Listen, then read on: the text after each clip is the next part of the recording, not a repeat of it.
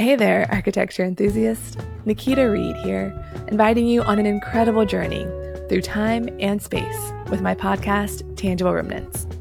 Historic preservation and sustainability? Let's go ahead right now and debunk the myth that they are opposites. In fact, they are two sides of the same coin, shaping our collective future. In a work environment, it has been challenging because I've had to probably do more than double just to make sure that I quote unquote fit in. But the environments that have allowed me to do me on the front end, I've been extremely successful. You look at all these PhDs, they've built that on the backs of our elders. Absolutely. They consider themselves to be experts at is what they've worked with us to achieve. I know we have to we have to prioritize people before products and before place. Join me as we unravel the stories of historic buildings shaped by the people of a specific era and often influenced by race and gender. These tangible remnants are windows into our past and guideposts for the future. Follow the link in the show notes to subscribe now to Tangible Remnants. Let's explore the interconnectedness of architecture, preservation, sustainability, race, and gender.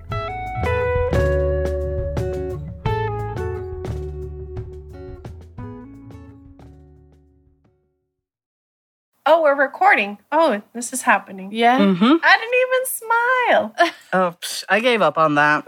That that thing never works in my favor.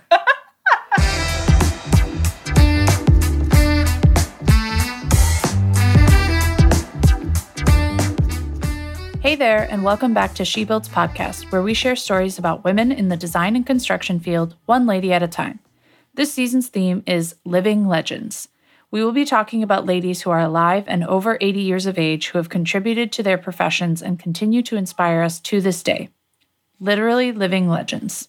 Today, we're going to continue talking about Denise Scott Brown with part two of her story. I'm Lizi Raar, drinking a hot toddy to stay warm in San Francisco, and I'm joined by my fellow co hosts, Jessica and Norgerie. I'm Norgerie Rivas, drinking coffee with Bailey's. Probably the last time I'll be recording an episode from this apartment, coming to you from Houston, Texas. and I'm Jessica Rogers, drinking a refreshing Coca Cola based out of Miami, Florida. All right, it's time for our disclaimer. The three of us are not experts on this subject. We're just sharing stories about the information that we find. So if we get our facts a little mixed up, please forgive us and leave us a comment, and we will all continue learning. Okay, let's do a quick recap of Denise's life up until this point and what we talked about last week. Denise was born in Nkana, Zambia, on October 3rd, 1931, to Jewish parents Shim Lakofski and Phyllis Hepker. They soon moved to Johannesburg, where she grew up in a modernist house that her mom's friends designed for them. Denise's mom had gone to architecture school before dropping out to help her family. And after her mom's classmates designed their home, Denise knew she wanted to be an architect. So, after high school, she enrolled at the Witwatersrand University in Johannesburg to study architecture. While she was there, she met and fell in love with Robert Scott Brown. During their last year at WITS, students would work in a year long internship, and Denise decided to go work in London. She left Robert behind and went to work for Frederick Gibberd. A few weeks after she started working there, she went to the AA and took the entrance exam and was accepted. She transfers to the AA and is exposed to tons of new ideas like New Brutalism and Mannerism. After she graduates in 1955, Robert comes to London to meet her and they get married on July 22, 1955. She became a registered architect in Britain in 1956, and then she and Robert decided to travel around Europe. They attended CIAM summer course in Venice and then worked at a firm in Rome before deciding to go home to South Africa. They realized that they still wanted to learn more about urban planning in order to better work in Africa, so their friends suggested that they go to the University of Pennsylvania in Philadelphia because Louis Kahn was teaching there. They studied there for a year, and then during the summer of 1959, they got into a car accident and Robert died in the ambulance on the way to the hospital. Denise was devastated and went home to South Africa, but returned to school in the fall because she didn't know what else to do. She graduated with her master's in city planning in 1960. Okay, So we left off, and Denise is a newly graduated widow in a foreign country. Are you ready to continue Denise's story? Born ready. Let's do this. Okay. So Denise was freshly graduated and she immediately took an assistant teaching position at Penn. So she decided to stay put in Philadelphia for the time being. She and Robert had always intended to return to Africa, but I think it was still too fresh for her to return. Hmm. Understood. Makes sense. So, just as a side note, while she's teaching at Penn, she's simultaneously doing a master's in architecture. Okay. You know, because why not? Yeah, just casually pursuing what a second master's, you know? Just just throwing that out there. Yeah. Okay, this is so impressive because even though it's pretty common, I mean, all of our TAs were getting their master's in architecture, right? But still, as I mentioned before, while I was in school, I could barely remember slash make time to take care of myself. I cannot imagine having a job and on top of that, one that required me to be present with students and answer their naive little questions. Like, no. I have so much respect for TAs. Yeah. well, at Denise's first faculty meeting at Penn, they started talking about the Furness Library on campus that was built in 1890. So, this building, it's a really traditional red brick building, very gothic, very classic. And during this meeting, they're all talking about whether or not they should support tearing down the building. Hmm. Was it falling to pieces? This sounds like a historical marker, unless it's hideous. if it's hideous, well, but if not, they gotta save it. I mean, yeah, it's one thing to tear down something for structural reasons, but to tear down just because it's not in style, I don't know, seems wrong to me. Where are my preservationists at? right. Jessica's sort of on the right idea there because remember, this is 1960. So all of these faculty members are modernists. Mm. And most of them were gung ho to tear down old stuff to build something new and modern. Mm. And well, as you can probably surmise from last week's episode, Denise was kind of over modernism or the ideas behind it, right? Mainly the idea that architects know what the people want best and that they should impose their ideas on people without asking what the users want. Mm. Yeah, that's the bad side of modernism and thinking architects know better. I mean, we do. but only if we do our research and truly understand people's needs. And while I'm a modernist at heart, I'm also for historic preservation. So I'm glad that this building had Denise on its corner. What is she going to do? Yeah, I mean, I can also see that Denise is having her little like ought and shall or is versus ought argument in her head. Um, but like from last episode. Um, but yeah, what does Denise end up doing? Okay, so Denise is like, uh, excuse me, we should definitely not tear this down. And she goes head to head with the dean of the school and debates with them all about why they should save the building. This is her first staff meeting, by the way. she eventually wins them over after a lengthy debate.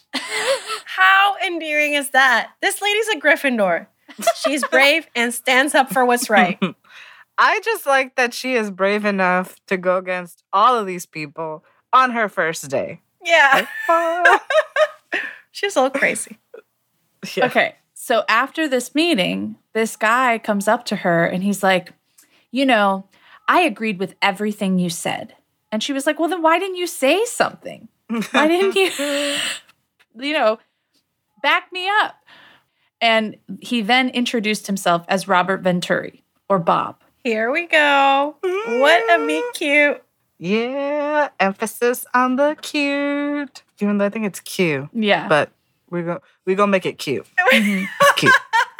He actually said he like introduced himself in the first sentence, but you know, I had to leave you in a little bit of suspense. Yes, you did. Mm. Yes, you did. I see. I see. I see. So it sounds like Bob was a little bit of an outsider with the faculty at Penn, which is why he didn't speak up. Uh, He didn't quite fit in with them. Mm. And they all said that he shouldn't be there because he likes history and historic architecture. And he and Denise, though, had very similar ideas. And he was also into mannerism, like she was. You know, he Mm. liked historic architecture that had decoration and stuff like that. Mm-hmm. well, just as a reminder, because Mannerism is not super popular today, uh, Mannerism was a precursor to Baroque. It was a response to the Renaissance that focused on extreme sophistication, novelty, and complexity. So that's what she was into. And apparently, Robert was too, learning from the past. Yeah. Right. I mean, it makes sense that they would agree. Mm-hmm. So the two of them were each teaching a theory course, and they would plan the courses together so that they coordinated. They did this from 1960 to 1965. And a coworker one time made a comment to Denise saying, You should marry Bob. But she was like, It's not like that. We're just good friends.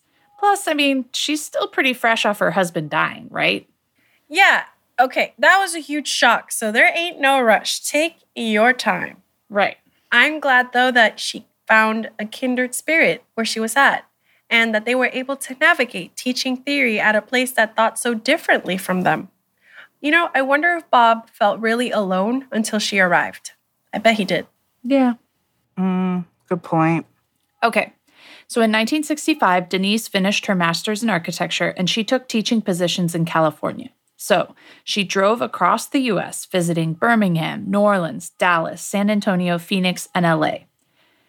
She taught at UC Berkeley in the spring and at UCLA in the fall. She continued to travel around the Southwest and loved the landscape there because it reminded her of home in the veld. Yeah, get your master's on Denise. Congrats. Whoop whoop. I wonder if Denise saw some of the landscapes from our episode 62 lady Ruth Shellhorn. Mm. Because, you know, she did that in Southern California. So I wonder if there was like maybe some crossover Maybe, Yeah. yeah. adventures there. Yeah. Also, don't you love all the traveling that she keeps doing? Oh, I love it. And her list of cities, I think it's a good mix of the US landscape. So that sounds fun. Mm-hmm. So while she was still at Berkeley, she went to Vegas. She was very intrigued by it. She wrote in her journal that the Dunes Hotel had faculty rates, and so she took a bus down the strip taking photographs of all the neon signs. So, when we started discussing this story, I was actually traveling to Vegas. So, I made a note to look it up to see if I could go on a solo arc venture to the Dunes Hotel and take my own pictures, like a Denise pilgrimage. Yeah. But sadly, I don't think that it exists anymore because I couldn't find it on Google Maps. And I asked a few locals, like, hey, can you take me to the Dunes Hotel? And they're like, the what? Yeah. That's the thing about Vegas, though. It's constantly changing. So I feel like a lot of those places aren't necessarily there anymore, sadly. Sad. Mm-hmm. So, when Denise was teaching at UCLA in 1966, she invited Bob to come and be a critic for her studio. And she also said, We have to go to Las Vegas. She had already been back three more times, and she invited Bob because she thought he was the only one who would understand what she saw in it. So she and Bob went to Vegas for four days in 1966. Guys, this is historic. We are listening to history in the making right now. I have goosebumps. I feel like we know about this trip in some shape or form, but I'm loving this origin story. Yeah. So even to this day, Vegas is very polarizing with architects, right? People don't think of it as high level architecture. It's seen as kitsch and gauche, right? Mm-hmm. But when Denise first went to Vegas, she was overwhelmed by all of the glitz and said, quote, "Is this love or is this hate?" I said, "I don't know." I said, "Photograph it before it goes." so she also made the comment that even though architects tend to think lowly of Vegas as an urbanist, she saw that people, quote, voted for Vegas with their feet, right? And still do today. Mm-hmm. I really, really like Vegas because, like Denise said, people flock to Vegas. It's a place that responds to a variety of people's wants or needs. So it's doing something right. And number two, I really like that Vegas knows exactly who it is. It's not pretending to be something it's not. The architecture there is all about attracting attention. Like, that's what it's there for. It's not hypocritical. Take it or leave it. I'm actually happy that I have a small project there. I want to know more about this project. But it is, Vegas is a very interesting city. When I went for the first time, naturally, I went with family and we stayed on the strip. But I have extended family that live in the outskirts of Vegas. So that was also really interesting to explore. Just these two like Mhm. opposing things all in one city. So The dichotomies just keep coming. They keep coming. Right. yeah. I mean, you're right, Norgerie. Vegas is completely authentically Vegas, hmm right? Now, the other thing about Vegas is that it goes through changes every decade or so, right? Like kind of how we talked about before. Yeah. So the Vegas that Bob and Denise saw is not what it is today. hmm However, there are similarities today, primarily the focus of lots of neon and huge signs everywhere. Essentially, it was the anti modernist place. And so it intrigued Denise. There's something so very interesting about that, don't you think? Like the constant facelifts hmm that are happening. Yeah. But then also its essence, it's everlasting. Yeah. The dichotomies. Yeah, I really like Vegas. Yeah. I wonder what Denise's thoughts are now of what Vegas is in this decade, I guess. But I guess it has some of the same stuff. Like like you guys are saying, the essence is still very much still there. So Yeah. Well, Bob was also intrigued. Denise said he became a more relaxed human being. And they drove down the strip and into the desert and took pictures of each other there. And at the end of the four days, they were in love. She said that they were sitting in a bar one night and then suddenly they were holding hands. Bob said, First, I fell in love with Las Vegas, then I fell in love with Denise. Well, I just love how all of the romance in this story always has the backdrop or like architecture and traveling, you know? It just sounds like the quintessential way two architects would fall in love. this needs to be made into like a movie. And I think a Hallmark movie would be perfect for this story. Okay, so anyway, Vegas, right? It's great, blah, blah, the dichotomies. But I did not find it relaxing at all. The heat, there's cigarette smoke, there's drunk people, but you know, to each their own. And I'm glad that they found love through it all. So it's still cute, but I did not find it relaxing. Well, after their trip to Vegas, they kept seeing each other. And one day they were in a taxi, and Denise turned to Bob and said, Will you marry me? And he said, Yes, yes, and yes. She asked him. I Yep. did not think that I could fall for this lady more than I already have. And then she goes and continues breaking stereotypes left and right. Yeah. I'm so glad that Bob knew the right answer three times over. That's right. but like why do I think that he probably would have would have said yes that night in Vegas anyway? For sure. So they got married in Santa Monica on July 23rd, 1967. She wore this really cool dress also. It was like a simple sheath style dress, but it had big black block lettering all over it. Yeah. I'll put a picture in the show notes. Yeah, it definitely doesn't look like the typical wedding dress. It looks very graphic and like modern-esque. It's cool though. Mm-hmm. I would have liked to wear something like that for my wedding. That's cool. Yeah. I wonder what people would have said, Judy, if they saw you wearing that Yeah. Denise moved back to the East Coast and started working at Bob's firm, Venturi and Rauch. In 1969, she became a partner at the firm and it was renamed Venturi, Rauch, and Scott Brown.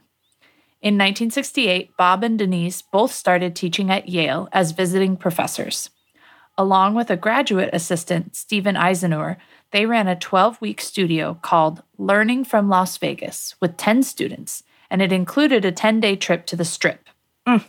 And here is where we are all most likely introduced to this group. Yeah. Yes. I think every history or theory class has learning from Las Vegas in their curriculum. So here we go. So, one of the hotels comped their rooms and they spent 10 days mapping and analyzing how people moved through the city. They took lots of photographs and mapped patterns of distribution compared with other cities like New Haven, where Yale was. And they even got to use Howard Hughes's helicopter for an hour to take aerial photographs, which I thought was sort of wild. Amazing. This is where I would want to travel back in time to. Like, I would want to travel back in time so that I could be a part of this studio because it sounds like fun. Right? Mm-hmm. Denise compared Vegas to a bazaar or a market, but instead of the colors and smells that draw you in, Vegas used signs and neon. And even though the strip feels very chaotic and overwhelming, what they discovered through their analysis was that it was actually very navigable and the signage really works. Of course it did. I'm glad that she was able to prove that. I also really like all the conclusions and parallels that she's drawing. It's very true and very poetic. It's powerful. Yeah, because I can tell you one thing. The smells of Vegas do not draw you in. Like I mentioned the cigarettes and the drunk people, right? Like, no. to me, it smells like flowers. Like the hotels smell nice. Some of them, but when you're walking through the casino, it does not. Oh, maybe, yeah. Anyway, I do like the comparison to the bazaars. It's navigable, it's strategic with signage and how it guides people from place to place. So that part I liked. People in scantily clad clothing. So yeah, that was my experience of Vegas. Maybe they went during a different time, not during EDC. Hmm. In 1971, Denise gave birth to their son, James Venturi. I don't have much info on their son, but I do think he works in film because I read a few articles from back in 2009 that said he was working on a documentary about his parents. Sadly, I couldn't find that it had been released anywhere, but I would really like to see it. Mm. Yes, please. If it does not exist, it needs to. I know. Agreed. Who better to tell their story than their son? So cute. Yeah. In 1972, Denise, Bob, and Stephen published a book of their findings from this studio called Learning from Las Vegas. They were trying to get people to take the city's architecture seriously. Denise said, I brought from Africa my xenophobia of things non African, and from London my brutalist sensibility, and applied them to America. Looking at Las Vegas, I said to myself, This thing you hate could be the seed of your creativity. Learn to understand it the way it is. Suspend judgment briefly. Be less rigid. You might find the strip exciting, even beautiful, and perhaps artistically inspiring. All right. I want to put that on a t shirt, that whole thing, because it's so true. As architects, well, as people, but really as architects, we can be so judgmental. And Denise is helping me see how limiting that can be. Even if I don't agree with something, if I can find a way to understand it, then I can learn from it. You know, speaking of this, there's a building in Houston that I dislike with a passion. That's the nicest way I can say it. I should go and really analyze it, study it, and I bet that I would become a better architect for it. And I can publish a book. I'll call it Learning from Hideous Building. Oh, well, there goes my judgment free zone. Whoops. Real. That's also a big shirt. That quote, We need to bookshop the name of the, the book. yeah. Yeah. Maybe workshop that. Mm-hmm. Workshop. That's what I wanted to say. Workshop the title. yeah. Hey, designers and curious minds! Ever wondered about the stories hiding within your building's walls? I'm Carrie Seaburn, structural engineer and host of Unstruct, the podcast that decodes and simplifies major concepts of structural design. Behind the math and physics, structural engineering simply predicts building behavior. Join me as we simplify the complex, making structural design accessible to everyone. Nowadays, instead of measuring it via cost, we're saying, well, what about carbon? You know, we've got two levers now that we can. If, if an architect has an inefficient design, we can hit them with two levers, if you like. The official casualty figure is 55,000. Everybody I talked to told me that the actual figure is at least three times as much. And I believe that. I mean, seeing what I saw, Turkish codes are good and, and they have been improving, but compliance was completely lacking. Fluent in steel, concrete, masonry, and timber design, I'll bring you leading engineers to dissect the tales behind their building structure. Whether you're an architect, contractor, engineer, or just love a good story, this podcast is for you. Yeah, beam penetrations. That's a fun topic on this project. Follow the link in the show notes to subscribe to Unstruct. From within your walls, hear the story behind how your building stands today.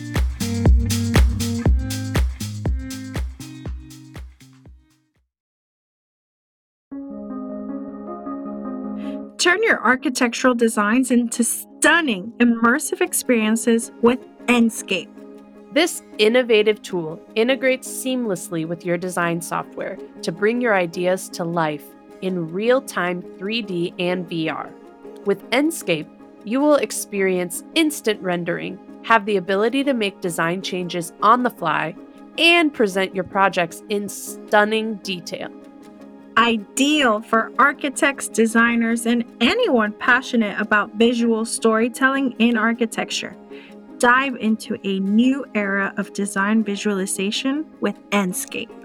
Visit enscape3d.com to learn more.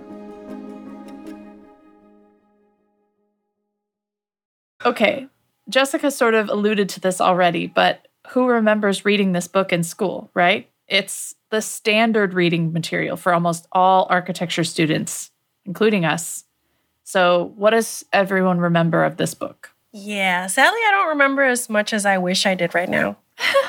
Yeah, I think we would need to do a charrette if we're going to talk about this. Sure. High level thoughts, you know, like I remember reading this book. So it talks about signage and wayfinding, some of the concepts that we had just talked about between this episode and a little bit of last episode.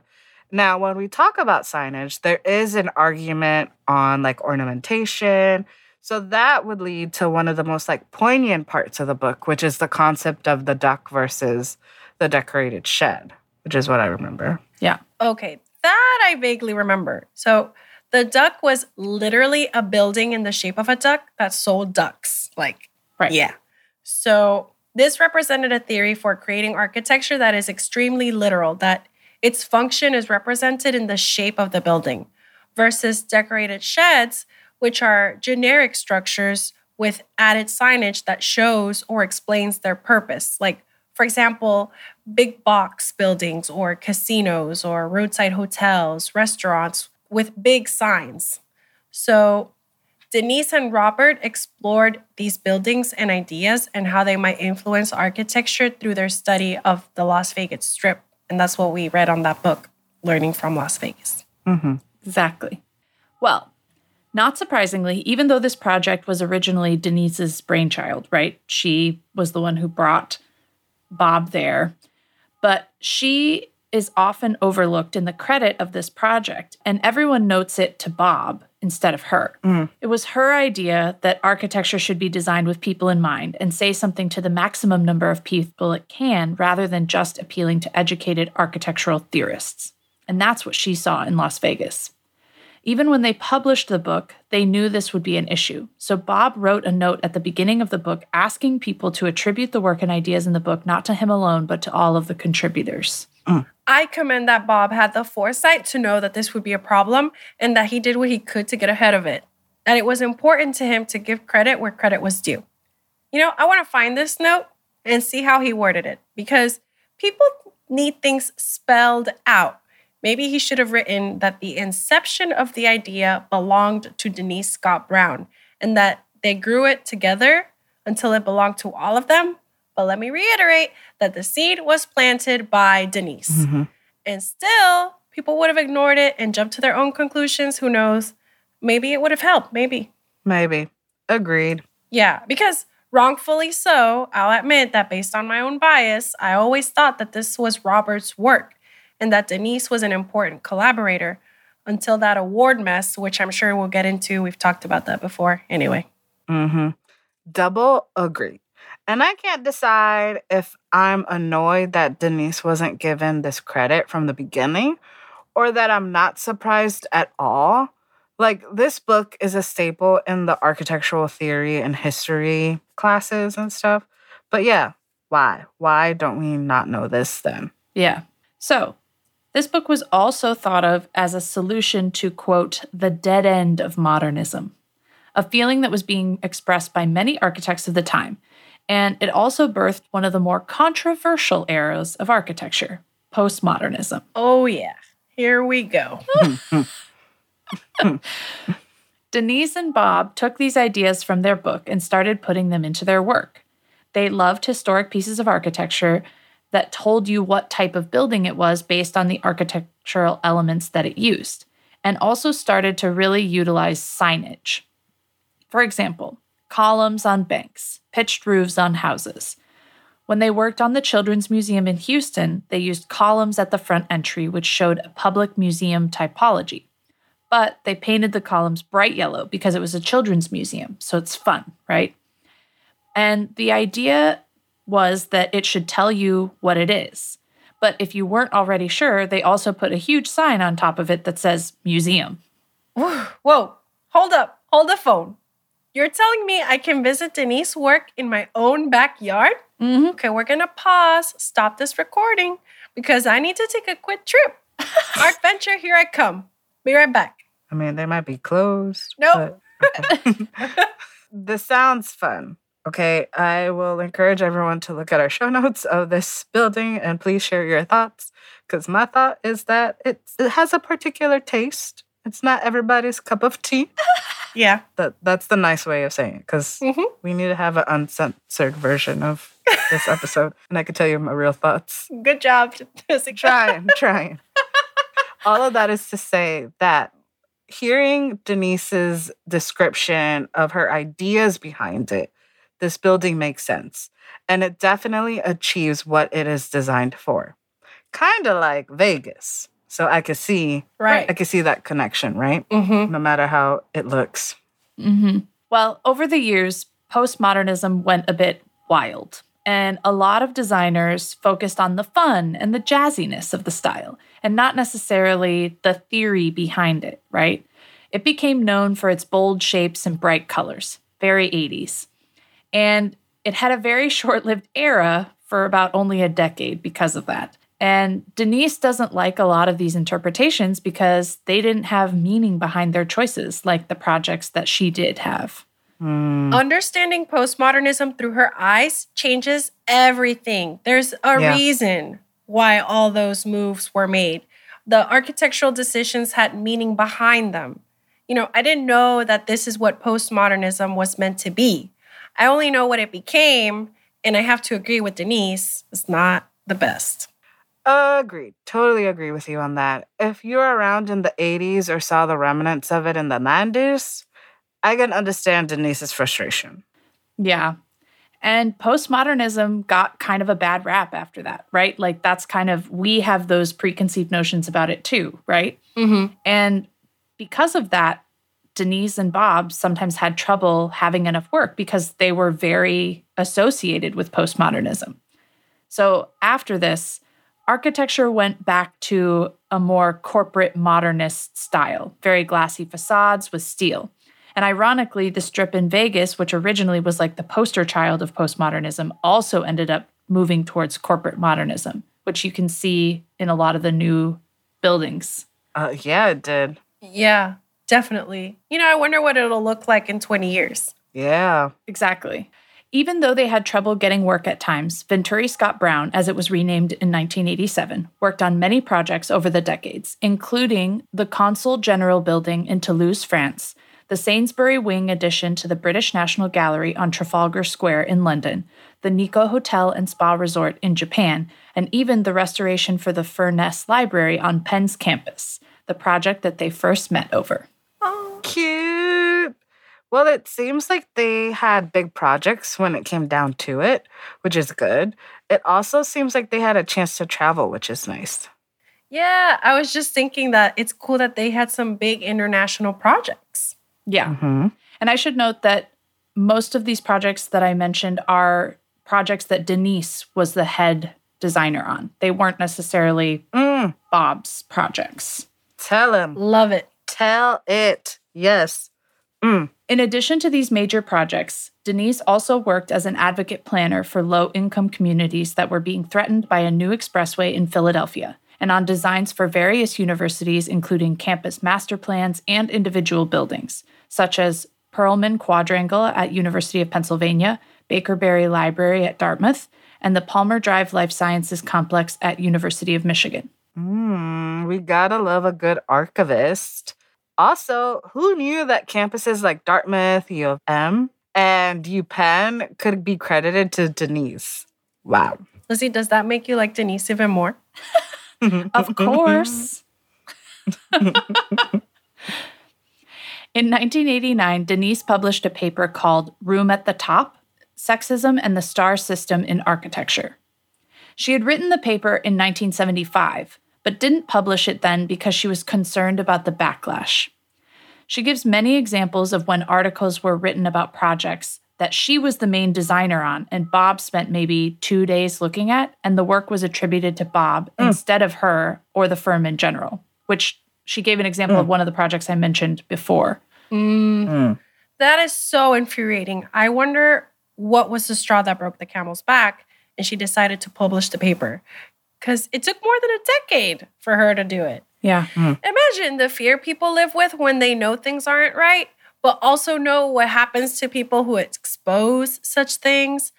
I mean, even us, we get backlash for the work that we're doing and the things that we say. And it's scary, but I think we are in an environment that is a lot more accepting of what we're saying than people were in 1975 and in 1989. Denise just being brave again and again, her little Gryffindor self. That's true. I also wonder what was the breaking point. Or was it more of her just like not caring? Or was it society? Maybe in the 80s, it was more pro women, so Denise felt comfortable publishing the article. I can tell you one thing though I want to read this article. Yeah. She writes Short of sitting under the drawing board while we were around it, there is no way for the critics to separate us out. Those who do hurt me in particular, but others in the firm too. And by ignoring as unimportant those aspects of our work where Bob has interfaced with others, they narrow his span to meet the limits of their perception. Wow. Mm. This reminds me of our couples season. For some, it was easy to separate the work per couple. Like, yeah. But even then, the success of the project or the success of the firm was credited to the man. And I think that sucks about the concept of starchitects, right? Yeah. The credit is given to one person, but we all know that it's not just one person that builds a building. It's a team. It's a whole office and a whole firm. So Yeah. yeah, I can see her frustration. She also wrote, Although I've been concerned with my role as a woman years before the rebirth of the movement, I was not pushed to action until my experience as an architect's wife. Honestly, guys, there are so many quotes from this essay and that I could put in our episode, and they're all examples of things that we've heard through the seasons that we've been doing this show in the past three years. I definitely recommend reading it. Mm-hmm. I want to read this. And then maybe we can dedicate a charrette to discussing it. Yeah. Yeah. I like that. Agreed. It's also interesting the concept of like the architect's wife. Yeah. Like, I don't know. I don't know if we've touched it in our couple season or maybe we did, but to just see it like from Denise's perspective, like she notes that she is an architect's wife, but she's also an architect and a wife. Interesting. Right. Well, and I think for her, it's interesting because, well, a lot of times our women, like that, maybe that made it possible for them to stay in the profession. But for her, Mhm. when she became an architect's wife, is when things changed for her, which I think is interesting. Because she was an architect. Right. And she didn't feel as much of that when she wasn't married to Bob. Mm-hmm. So she did write in the essay that Ada Louise Huxtable never did her wrong and always credited her correctly. So shout out to Ada and the episode crossover. Hey, oh yeah, oh hey. That's our episode 31. Lady, what's up? Oh, yeah. Ada is a stand up lady. Right. Mm-hmm. So, two years after she published this essay, in 1991, Bob was nominated for the Pritzker Prize without Denise. Mm. We've mentioned this before on the show, like Norgerie said, but essentially they nominated Bob alone. They petitioned the jury to award both of them since their work is a true collaboration that cannot be split between the two of them. Mm. However, the jury said that they couldn't give the prize to two people, even though they had done so in 1988. Mm. Bob received the award alone. Denise did not attend the ceremony. In his speech, he mentioned that it should have been the two of them up there. This makes me tear up. I'm sad and mad. That's all I want to say. Yeah, I'm more mad. Yeah. No sad, just mad. Because WTF. I remember being angry about this then, and now I'm angry again. right? Well, in 2013, Denise was speaking at an award ceremony for women in architecture and said, They owe me not a Pritzker Prize, but a Pritzker Inclusion Ceremony. Mm. Let's salute the notion of joint creativity. This sparked two students at the Harvard GSD to start an online petition demanding that Denise be given the prize retroactively. Over 20,000 people went on to sign the petition. Unfortunately, the jury of the Pritzker Prize did not end up giving her the award, citing that because the jury had changed and three of the previous jurors had passed away, that they can't really revisit the decision. Denise said, I was very touched by the Pritzker petition, and that is my prize in the end. 20,000 people wrote from all over the world, and every one of them called me Denise. She was moved Yeah. and felt vindicated by the architecture community at large. It's moving. I can only imagine how she must have felt to have this like wave of support. But also, boo to the committee. If these folks are dead, just give her the award anyway. Like, what are the dead folks going to do? You know, just Denise deserves so much credit. And this concept of joint creativity, like, I love this term. More organizations should recognize this, especially when we're talking about partners. I do feel like this is changing now, but still, like, Yeah. So I'm not sure what year it was, but both Bob and Denise retired from practice in the 2000s. They continued to work on research projects they had been interested in, and Denise continued to write and take speaking engagements. In 2018, Bob died of complications from Alzheimer's. He was 93. Oh, man. Well, I'm glad he lived a long, accomplished life alongside Denise. yes, so sad. I know. Denise is 92 years old today and still taking interviews. One of the sources I used for this episode was actually a podcast interview that Denise did in 2023. She still sounds like her mind is sharp and she's speaking about her work and how she thinks of it now, years later. Hmm. Amazing! Maybe we'll be able to reach her and get an interview too. oh, yeah. Manifesting this. What an honor that would be. Oh, chills. All right, we've reached the second half of our episode, The Caryatid. This is where we select a woman living today who's doing her thing, furthering the profession, and whose work continues to hold the profession up, just like the caryatids or columns shaped like the women found on the Greek style buildings. Without further ado, this week's caryatid is.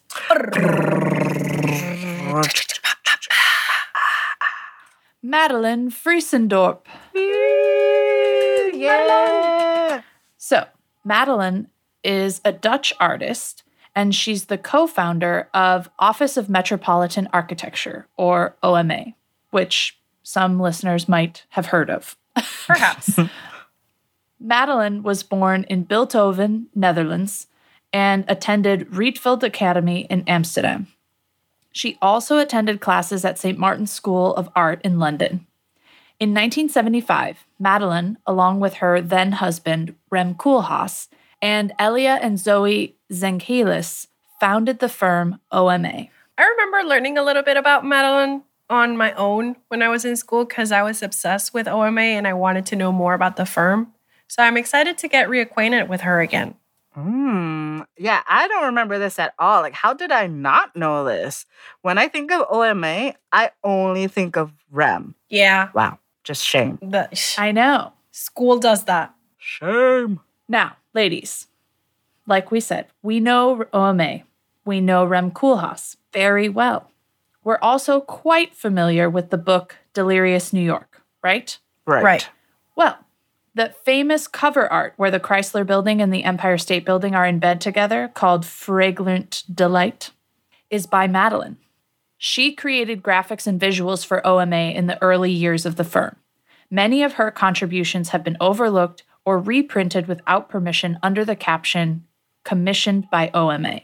Say what? How insulting. Mm. It- the imagery of that book is iconic.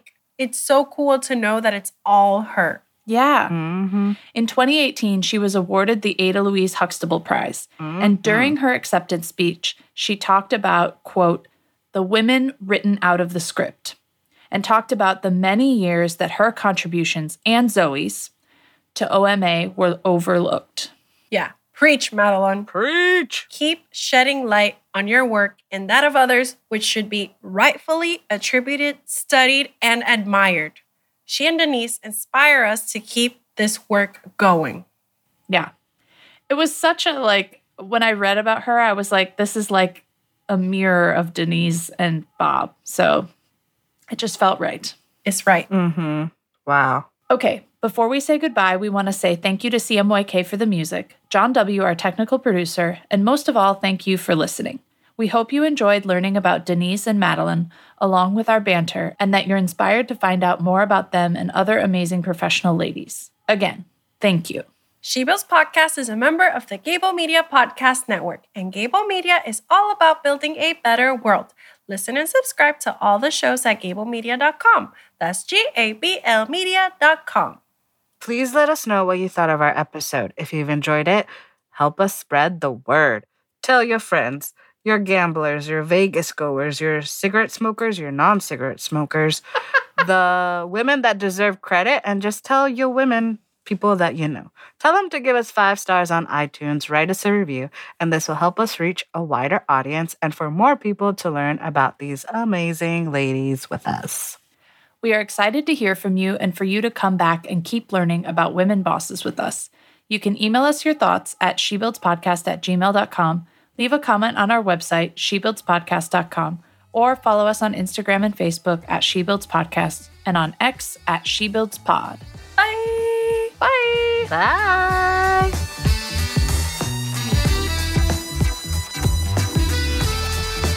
Okay.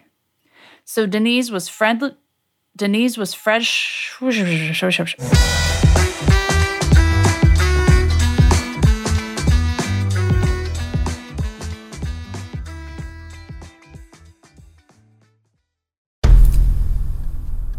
I've mentioned it to my family, but in terms of telling people like, oh yeah, we're doing this. I'm looking for projects. You got Yeah. anything? I'm, I'm not there yet because it scares the out of me. Dreaming of launching your own architecture firm?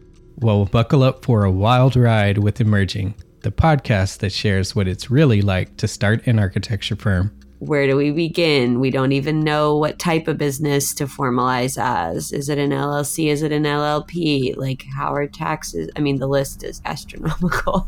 Season 1 featured founders Jeffrey, Lexi, and Chris, owners of Level Studio Architecture, are your fearless guides on this unfiltered journey from napkin sketches to a thriving studio. One evening, stumbled into one last dive, we sat at the bar and pondered our postgraduate futures. Amidst the conversation, a napkin became the canvas for our aspirations, sketching plans and milestones, sealing our heartfelt commitment and shared dreams. In drawing down dreams on a napkin collectively, that then you know in your head you've rooted like oh i'm connected to these people like long term The process of starting an architecture practice brims with excitement and challenges, demanding meticulous planning, flawless execution, and unyielding resilience. I kind of hate the term because it's so overly used, but I think everybody knows imposter syndrome, and I think it's it's so real to this day. I, I I don't know if it's with everybody, but with me, I'm always questioning like, us, can we do this? Are we ready to do this? Are we prepared? Can we do it? Did we just decide a name? We did it, guys. Oh The my one that god! came out of nowhere. They come out of nowhere. I liked it. I saw it. Ready to turn your aspirations into reality? Follow the link in the show notes to subscribe to Emerging and chart your own path to architectural success.